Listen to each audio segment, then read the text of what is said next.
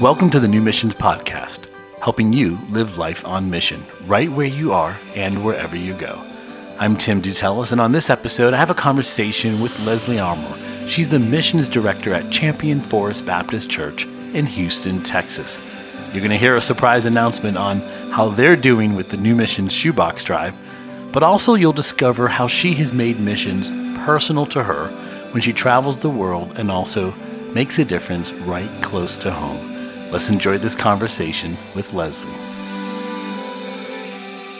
I'm so thankful to have some time today with a dear friend from Houston, Texas. Leslie, thanks for being with us.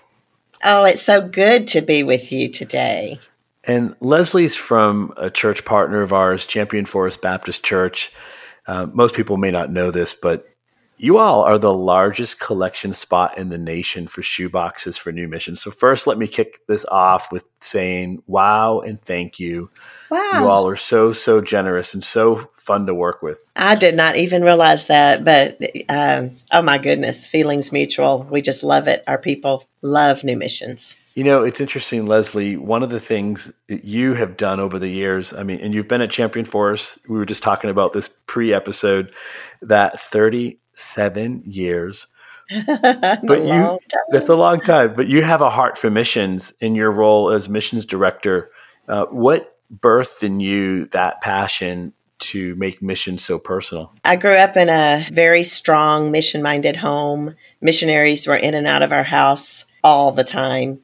And so I accepted Christ at nine, but at age 11, I definitely felt a call to missions. And I made that public in my small little church that we were in. And I didn't know what that meant at that time. I really kind of deep down thought I would be a missionary in Africa one day. But you know how God's line is. And through the years after I got married, had uh, children, Champion Forest called me really to be a children's minister and I was in that area for quite a while. But on my off, if you want to say time, I led our missions. It was lay led at that time. We did not have a missions department here.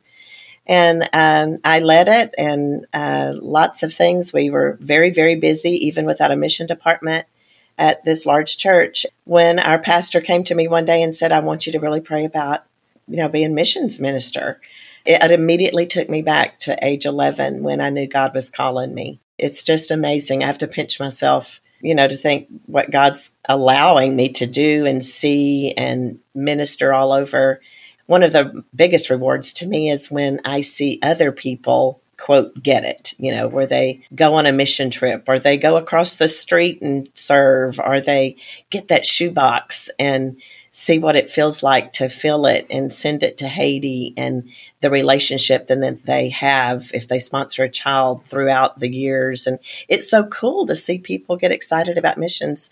I just am so blessed that God's allowing me to do what I do. And you've traveled so many places. Has there been a place that you have been, can't wait to go back to?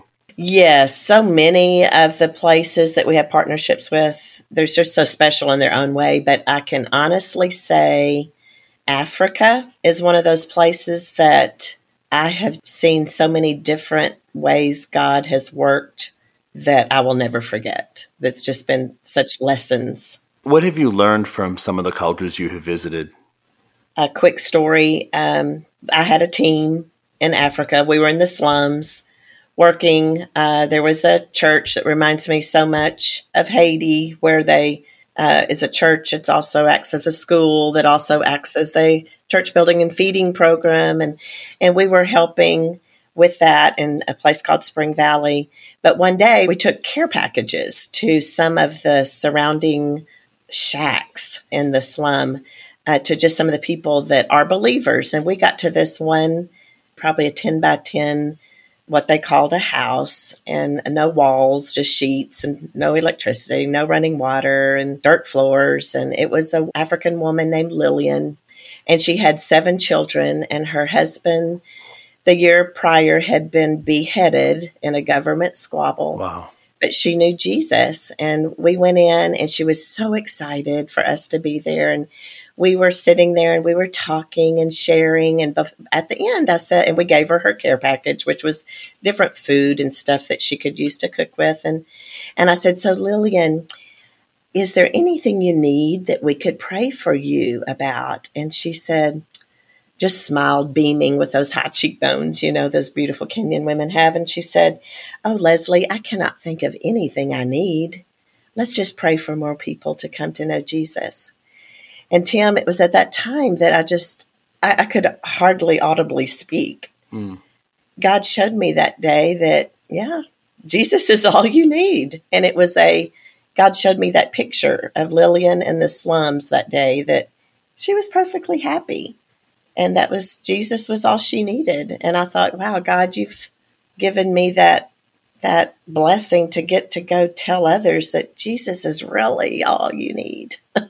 That is beautiful. And it reminds me of my mother. She has said that numerous times whenever I would interview her or we would have a video and ask her about missions. And you know my mom well. Oh, I love your mama. I love her.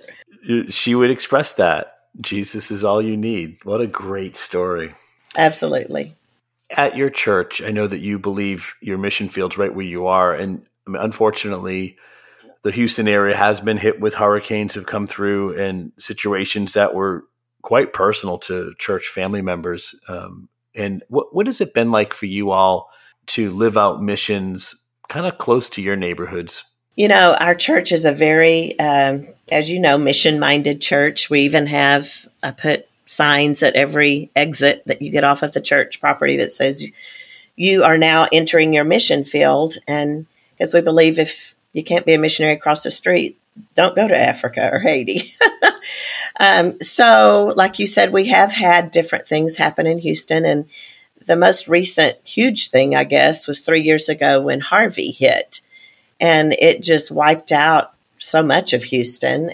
Our church, the minute they could, when waters went down enough where that people could get to the church, we literally had hundreds and hundreds of people go do mud outs and cooking and all that type because we had including myself i was on the receiving end of that because we were a victim and we lost everything my husband and i. And it was weird for me just a side note to be on the receiving end instead of the giving end first time ever on that. Our church family was just going and helping whether they were members of our church or not members of our church that had been hit hard our people are used to you give them a need and it's met. And it wasn't just our church. During Harvey, the church, Jesus Church here in Houston area and from all over, the Church of Jesus just shined during that time.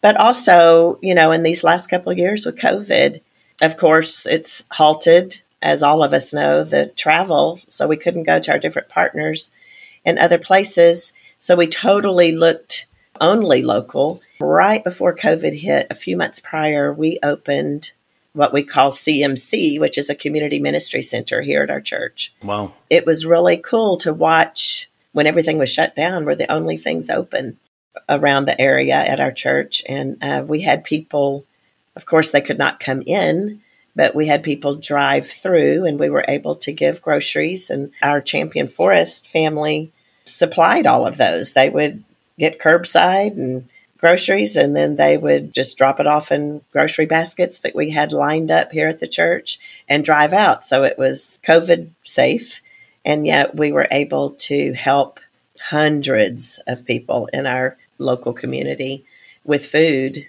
those that had lost jobs. It's tremendous that you're proactive you know with the gospel through missions what way do you really help impart that vision to people and how powerful their giving is making a difference even through your church?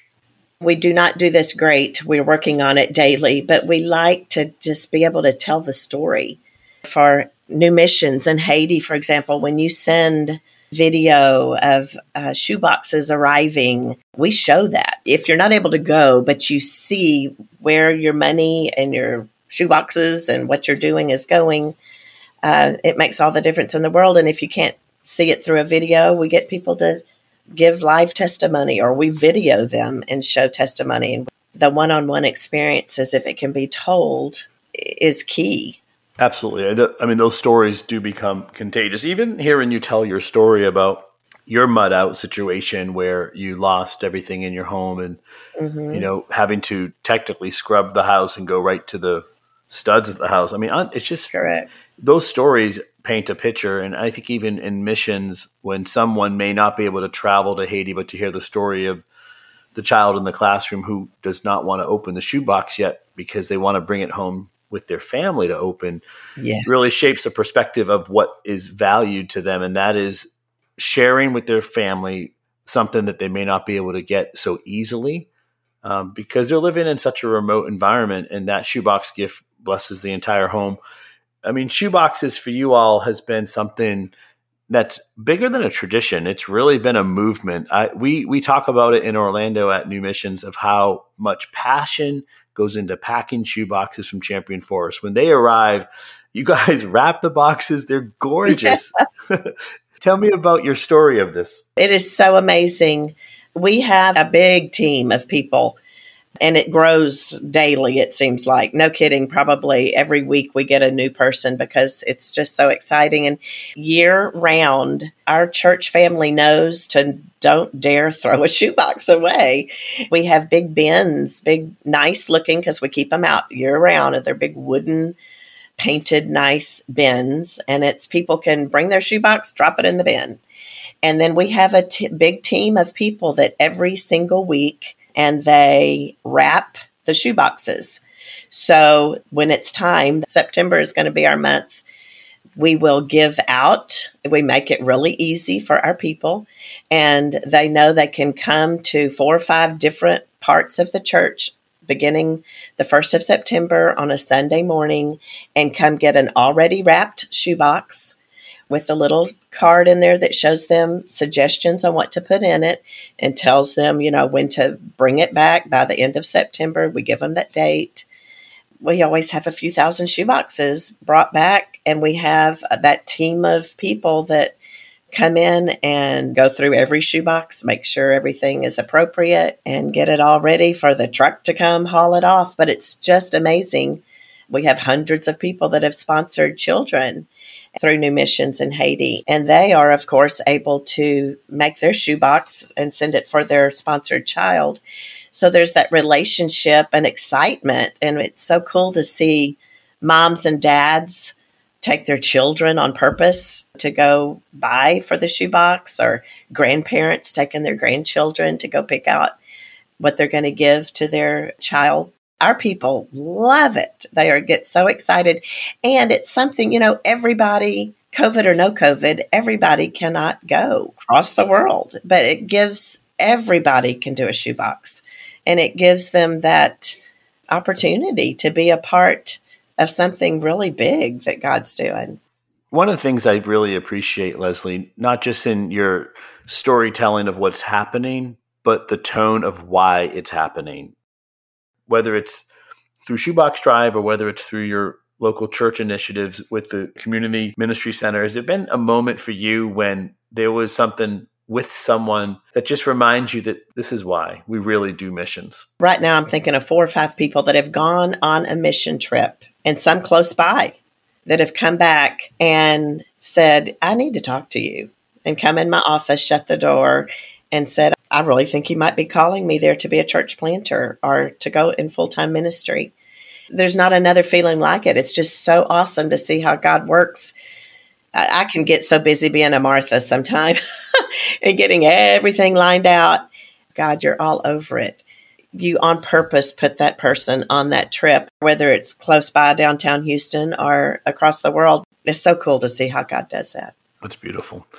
Well, Leslie, I really am thankful uh, first for your dedication to the mission of serving others. Uh, obviously, you have role modeled it, you're living it, and but thanks for your friendship and prayers on behalf of New Missions. It's been a joy, yeah. and I can't wait for us to see one another again. Oh, one of my one of my favorite places for some amazing tacos is there in Houston. So look forward to being back soon with you. Yes, that would be great. I would love it. I'm excited to see you again.